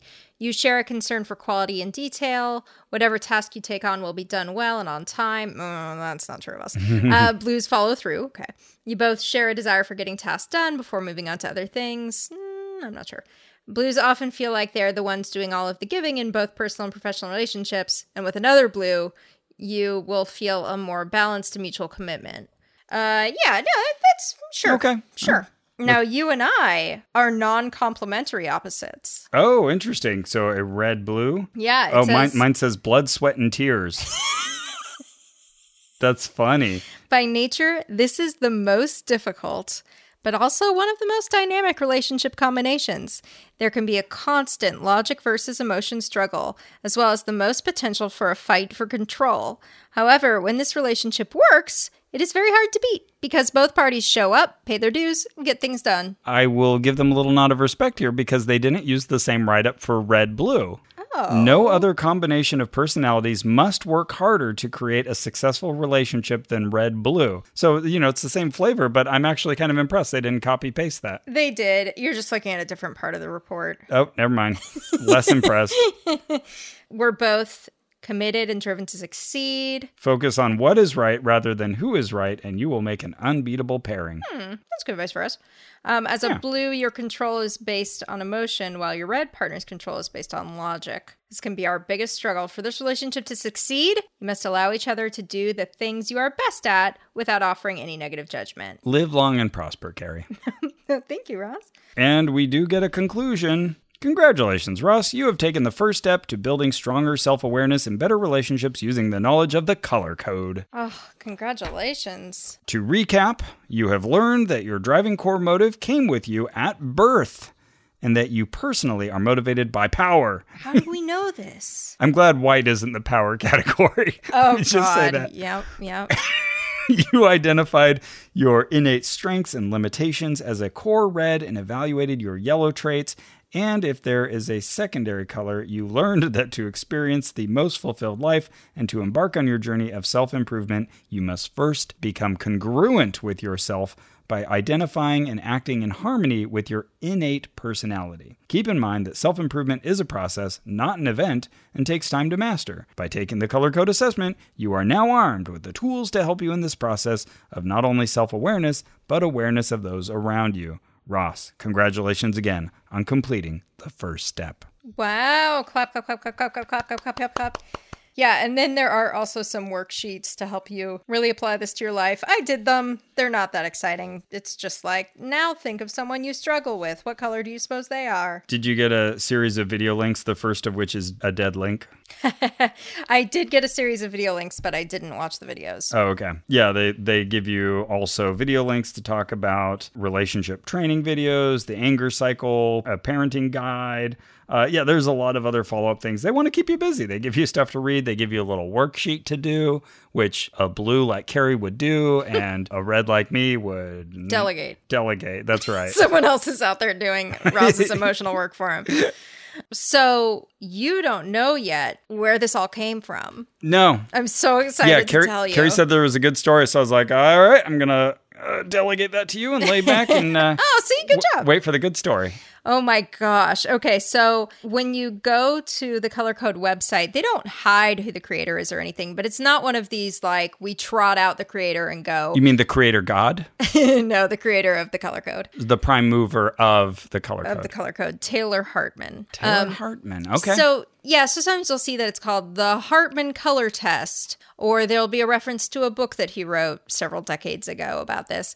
And so it's not hidden, but it's not one of those like L. Ron Hubbard or Mark Vicente, or, you know, it's one- not one of those look at our brainiacs things. right. So I'm like, who who is Taylor Hartman? And why should I believe him? I was waiting for that. Okay, so Taylor Hartman is repeatedly referred to as Dr. Taylor Hartman, PhD. Oh. So he got his PhD at the United States International University, according to his LinkedIn profile. Okay. And that is a university that doesn't exist anymore, but it's merged with Alliance, which we've run into before. Alliance is where Dr. Jeff at Rhythmio went. Whoa. Interesting. I have a lot of thoughts about Alliance in general. I, I'm not ready to write them off or anything, but but there a lot of things like this seem to pop up where supposed experts went to Alliance and their scientific backing seems lacking. Okay. Now he has an active LinkedIn profile, so I'm guessing he's still does. alive. This isn't something that was created in the 40s, Right, he is alive. He's uh, 79, I believe. 79. Sorry, I didn't say it like that. Oh my god, what an oversight. So, according to his profile at Simon and Schuster, he is a practicing psychologist. According to his own website, he's a clinical psychologist. According to his LinkedIn, he is a practicing psychologist. You know, I checked. of course you did. Got to check. So, he's not a practicing psychologist. He lives in Utah. He I couldn't find any license for him ever in Utah. Well, if he's 79, I hope he's retired. oh yeah, but your re- your retired licenses show up on these searches. Okay. And as demonstration of that, he did once have a license in California. It was revoked in 1992 Oh. for violating the terms of his probation. oh, shit. And he hasn't had one since. And what was this probation for? that wasn't on the. Oh, okay. I don't know. I, we could submit a FOIA and ask for it, but it might not be worth it. Um, okay, so how did he really develop this theory?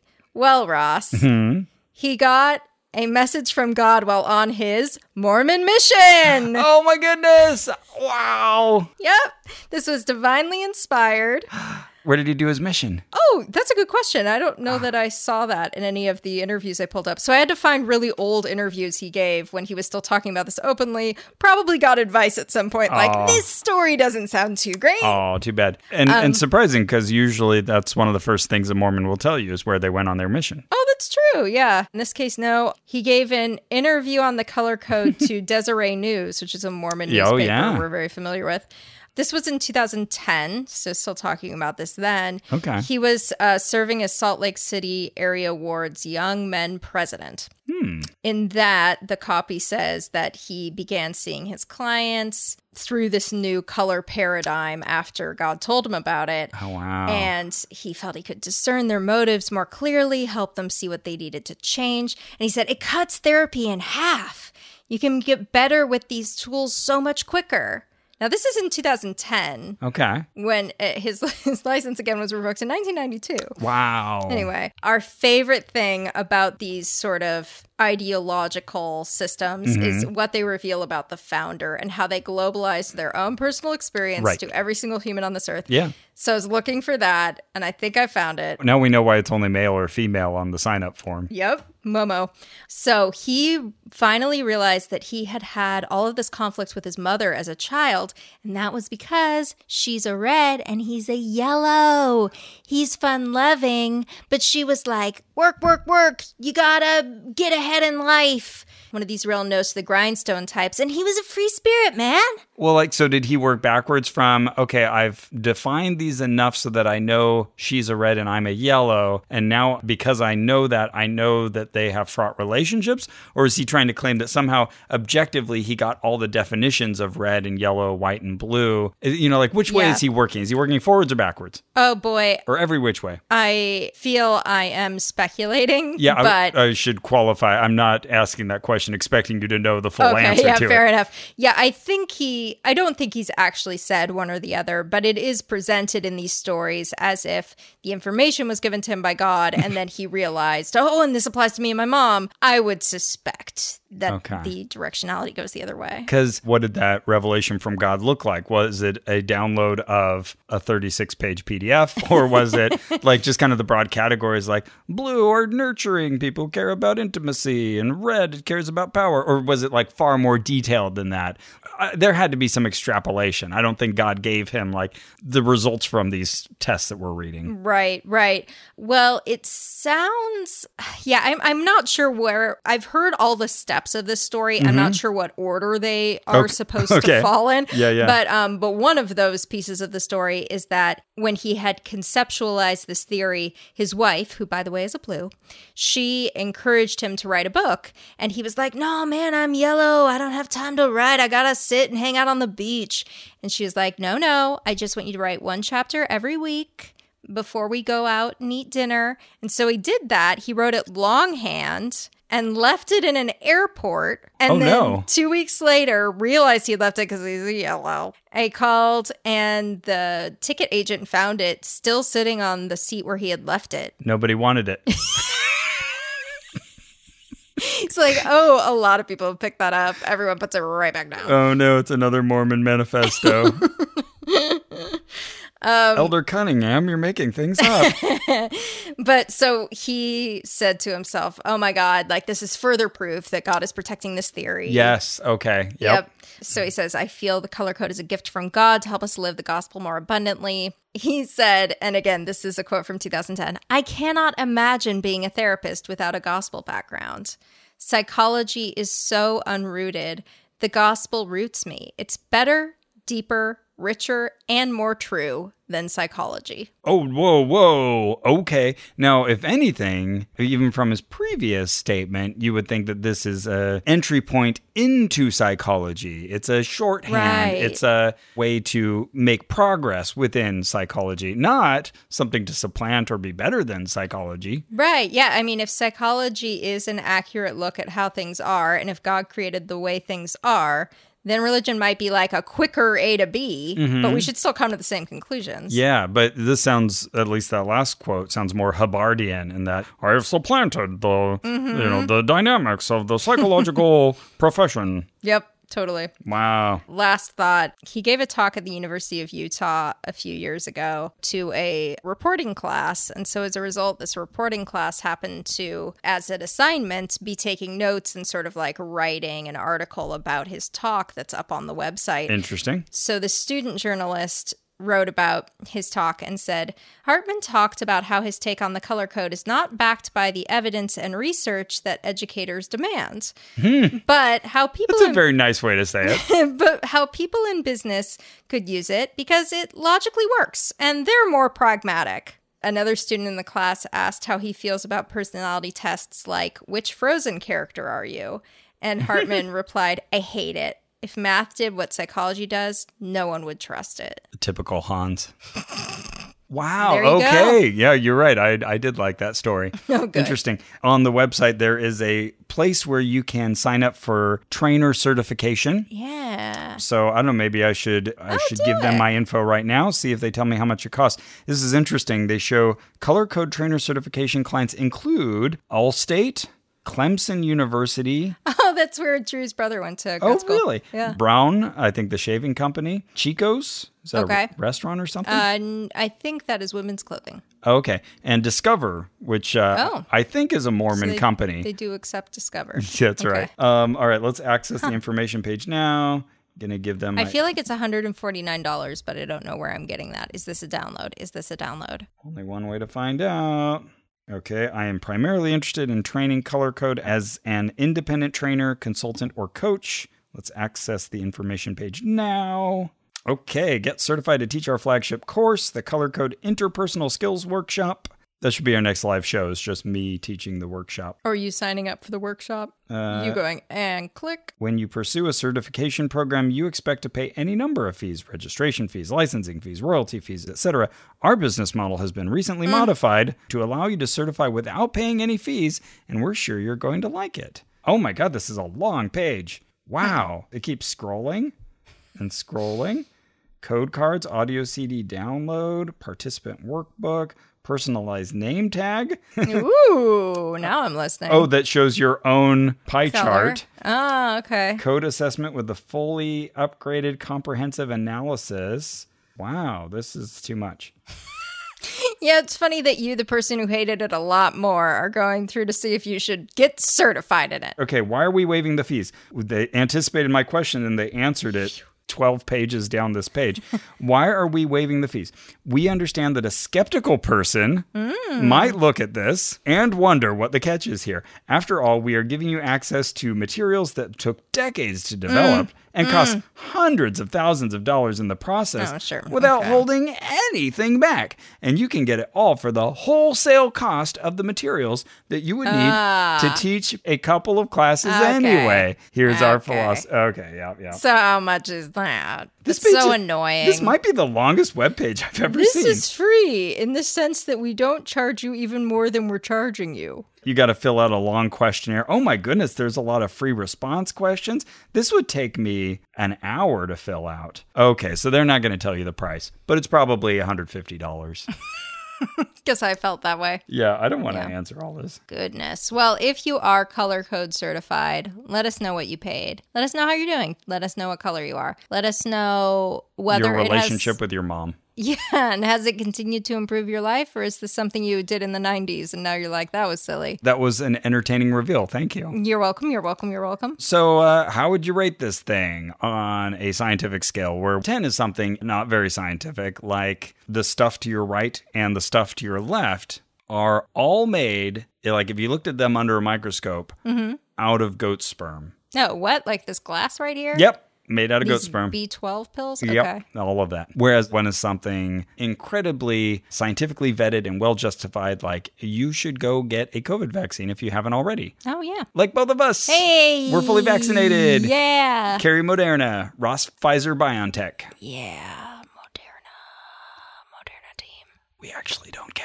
Just get vaccinated. I know a couple of people tweeted at me. We're Yeah, like, does this actually matter? It, re- it really doesn't. No. You shouldn't. You shouldn't be promoting anyone over another. Yeah, we're not. I, I would give this pretty high. It says stuff like studies have proven time and again that intelligence quotient is four times as important as IQ. Like, What stu- what are you even talking about? You're just writing this. That was very irritating to me. Lots of graphs and pie charts and stuff that make you feel like you're entering into a scientific realm, but you're really you've just this is just a visual aid of what you've already told me. Um, so I'm going to give it an eight. Yeah, I think that's well justified. This one, this time, really is I think, borrowing the trappings of a scientific field. Even though it's like, you know, one of the social sciences, there's much data to bear. And these are the kinds of things where you could show Yeah. backing from studies about correlations to personalities. But personality tests, I think, are a rich material for exactly what we're talking about. And you can apply more or less data to them. I would feel this is on the less data side of things. We mentioned earlier that Myers Briggs is probably even more evidence based than this. Myers Briggs has a lot of problems. Yeah. it's not very. Now, where I feel this sort of thing is useful is just as a personal filter. Like it's an opportunity for you to self evaluate and maybe find some useful ways, you know, may- maybe that you haven't looked at your life. You know, as long as you're willing to accept what sounds helpful and reject what isn't, I-, I think this could be helpful. Um, but just keep in mind what it is. It's not, this is not science. So I, I'm right up there with y'all say 8.5. My friend Max doesn't believe in astrology, but really likes astrology for the reason you're articulating. That it just helps him. It's it's just sort of like a scaffolding to move around in. Yeah. And say, oh, that's interesting. She's a Capricorn, and oh, I see how she is, and I see how she's not. Yeah. and that's it. It just kind of helps me think about her. Uh, just today, I was watching a lecture by Adam Grant, who wrote Give and Take. And it was about, you know, like people who are givers, people who are takers, and then those who are matchers, I think was the other option, depending on who's around them. And, you know, it's it's not a, a fast, hard thing that you can apply scientifically to people, but it's a useful framework in which to evaluate. And um, another one I saw recently was the difference between ask culture and guess culture, where it, it came on a thread where someone was upset because they had had a friend ask if they could stay at their house for a couple of weeks. And they had already rejected a similar request before, and they were just so upset by this the chutzpah, like that you would ask me that. That puts a lot of burden on me. And a lot of people were responding to saying, What's the big deal? You just say no. They, they asked, you say no. And other people were saying, Yeah, you're right. That's really rude. And so the, I, I'm Because that person could have guessed what your position was and that they're putting you in it again. Right. So the the kind of distinction was that for people in the ask culture, requests aren't as big of a deal for them. Not a lot of thought goes into it, and presumably if they get no as an answer, they're okay with that. Whereas the guess culture will put a lot of thought into only asking questions they expect to get a yes answer to, and and they take requests to be very important. Like, oh wow, well if you asked me something, that means you, expect me to say Oh, bothered yes. to ask, and you put work into the asking. Right. And so now I need to put work into the rejection, or, you know, and, Yeah. and then of course there are gradations within both of those where, you know, if you have an ask person who doesn't take no for an answer, that can cause problems. Sure. But you know, like for for one group, just putting it out there is no big deal. Like, ah, just put it out there. It'd be great if you said yes, but if you don't, that's fine. Now I'm going way too into this, but but I thought it was genuinely insightful. It kind of helped me understand some irritation I'd had in the past. That for the ask culture folks, the guess culture people who put all this thought into, well, if I say this, they'll say this, and I say this, and Mm. you know, tries to do all this head work, they seem just sneaky and non-communicative, uh, like they're playing all these games. Whereas Mm. Right. Oh, from the other direction, the ask people just seem rude, like they just haven't yeah. Oh. gone to that effort to think it out. All right, that's interesting. Which d- I'm not feeling intuitively like I'm in one camp or the other. Which one did you feel intuitively like you were in? I 100% am a guess culture. Oh, okay. that's something where I thought, yeah, it's this isn't hard or scientific, but it's a great filter and framework to kind of think about things, Mm. and I appreciate it as such. So I would say that is the best version of this, Mm-hmm, as long as you keep the fact that it came as a Mormon download Keep that in the firmly in front mind. of your mind. and I would point people to other things before I'd point them to this. So. Sure, especially because you hated it. yeah, right, exactly. Yeah, I hated taking it. I hated reading it. I recommend this to no one um, but also, kind of good. except for my wife. I delegated that she take it. Oh, right. Oh, yeah, I made Drew take it. I always said that. He's a blue. Okay. And I didn't make him. I asked him. What about on a pocket drainer value where one is something not at all pocket draining, like buying some magnesium oxide at the corner store? It's like $8 a bottle. And 10 It's a good deal. is something incredibly pocket draining, like buying a lifetime membership to Club 33 at Disneyland. Oh, goodness. It's just like, yeah, ten, tens of thousands, of dollars. Indeed. Well, we don't know how much it costs Mm. uh, to become a trainer in this. And you know what? Here we go. Uh, even if I had had more time, I would not have filled out this long, ridiculous form. Um, so if someone wants to do that, here, look at me delegating Hey. and tell us how much it costs to actually start as a trainer, we'd be interested to know. You There you can go. email us at info at onopodcast.com. But I will judge based on the fact that you can take a free test and find out what your primary color is Mm-hmm. and thus determine the direction of your life. That's free. Okay. But if you want any more detail than what your color is, even like the little pie chart, you're going to pay 40 bucks. Ah, that's not too bad yeah. you do get a lot of information thrown at you. So I'll say f- five. Oh, okay. Yeah, uh, since he's written a couple books, this this falls snugly in the just sort of pop psychology Mm-hmm. avenue for me, but with of course the nod to the fact that this is also religious. But that area of like, you know, Nancy just read a book and she's going to talk about this book for 3 months cuz it had a really big impact on her and then we're not going to hear about it again. I feel like that's the role this plays. She's going to label us all as whites and yellows and reds. We're going to hear about it for a minute. And she and gets then- out of it, gets it out of her system. Right, and then she's gonna read the secret, and we'll hear about that. um, so I feel like Nancy. It's, I feel like it's in that category, which is usually a pretty low expense category. It's you know the book you'd find at Target. It doesn't seem like it's a really bad gateway or anything like that. So I really think more like a three. Okay. Yeah. I was thinking in terms of what you pay for what you get, and I would rather not have read that. what would you give this on a danger rating where one is something not very dangerous? You give a fist bump to your new friend that you met at the grocery store. Okay. whereas a 10 is something very The worst thing though is having to go to the grocery store twice. yes whereas a 10 is going to the grocery store twice dangerous inconvenient Oh my God. Uh, you need to go to grove instead Um.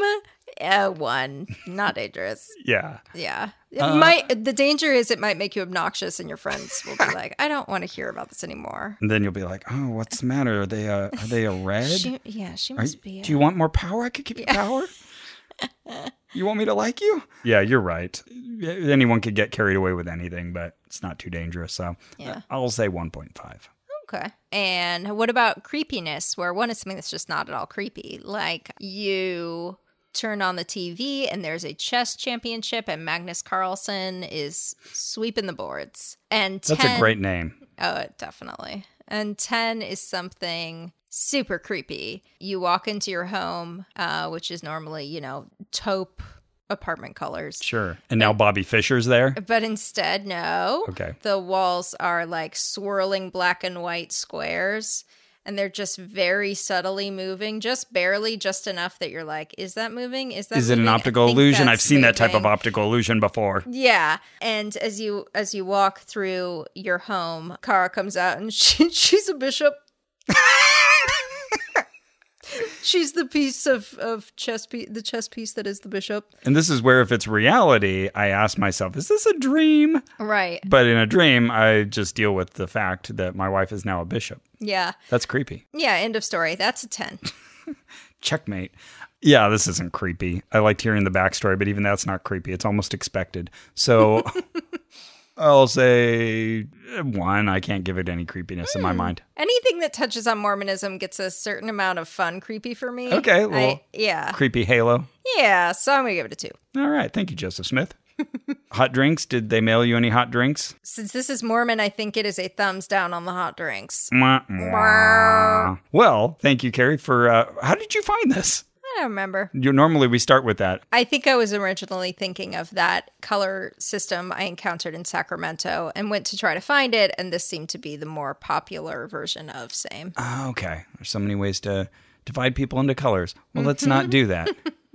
Okay. Uh, all right. Well, that's it for our show. Our theme music is by Brian Keith Dalton. This episode was edited by Ross Blotcher. Our administrative manager is Ian Kramer. You can support this and all our investigations by going to MaximumFun.org forward slash join, but don't do it next week because Max Fun Drive's coming up! Well, wait a second. If you're listening to this right now, Maximum Fun Drive is about to start. oh, yeah, good point. So we Starts on May 3rd, 2021. we tend to release our podcast on Sundays, and Max Fun Drive starts on a Monday. So you're going to hear our next episode coming up. We're very excited to share it with you toward the end of the week. But you've got all this time to start signing up. So if you want to support us, go ahead, get started. Uh, MaximumFun.org slash join. Just make sure it's Monday or later. Yeah. Go ahead and join then. And then we'll tell you next week all the cool stuff that you have helped unlock and that you get. There's already like a bonus content package waiting for you Yes. from Carrie. And there's another one coming from me. Yes, I read a story that I wrote when I was 11. It takes 67 minutes to read. That's how long it is. And uh, I think it's very good. Have you heard it yet? No, not the whole thing. Oh, Okay, I did okay. start listening. and I need to finish listening. Um, I, I am intrigued. I want to know what happens with, What happens? Caroline It's kind of Opals. lame what happens, but okay. and I'll tell you what's coming from me. I recorded a sleep track that you can listen to to help put you to sleep. It's about 26 minutes long, and it's me reading an L. Ron Hubbard passage from A History of Man, Scientology, A History of Man, like this. and when auditing the pre-clear, first recall the time when they were a clam. And as I was editing it, I put myself to sleep. Like I got so drowsy, I had to stagger into the room and fall asleep. And then I tried editing again, same thing, Oh, wow. three times Put yourself to sleep. listening to my own audio made me incredibly drowsy. So I'm hoping it'll work just as well for you. Well, I listened to a good 10 minutes of it while I was on my Oh, you skydiving did? trip. Yep. I didn't fall asleep, but it was also the middle of the day. Was it entertaining? Yeah, yeah, totally. Okay, because if you listen to the words, they are insane. Yay. Oh, for sure.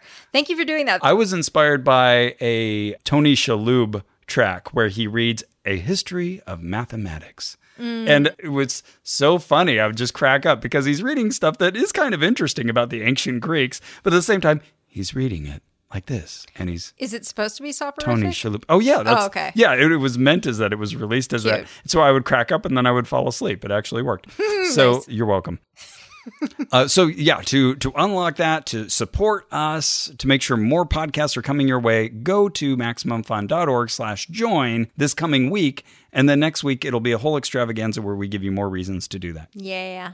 And remember- in the confident opinion of Dr. Taylor Hartman, PhD. Let's talk about politics and the color code. I love this one, it's kind of fun for me. Uh, do you know that for 20 years in American politics, we only elected a white or a yellow president? We didn't go red and we didn't go blue. So you have Richard Nixon, who was blue with red, and you have John F. Kennedy, who was yellow. You have Jimmy Carter, who was white, George Bush, who was white, his son, George Bush, who was yellow. You have Ronald Reagan, who is yellow.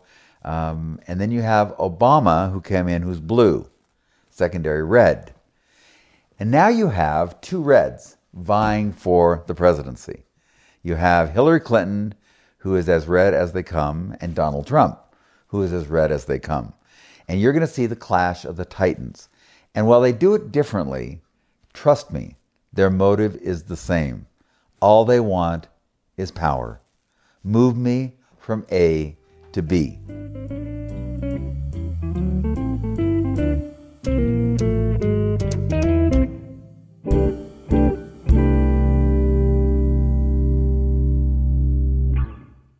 Mr. Robot Man, what are you doing? I'm just taking one last look at my coworkers. Every journey comes to an end. Remember, Black, the space will be with you, always. Sorry, who are you again? Is Master Kier on there? Oh, right, right, right. Sorry. Just calling in. Friendships will be tested. Doll, you have to do it. You have to shoot Black. Okay. It's the only way to save us. You shot him so fast. Destinies will be fulfilled. I've become a complete bird. I'm flying. I'm flying. On April 28th, the saga starts, concluding. Guys, we don't have a choice. We have to put on a show.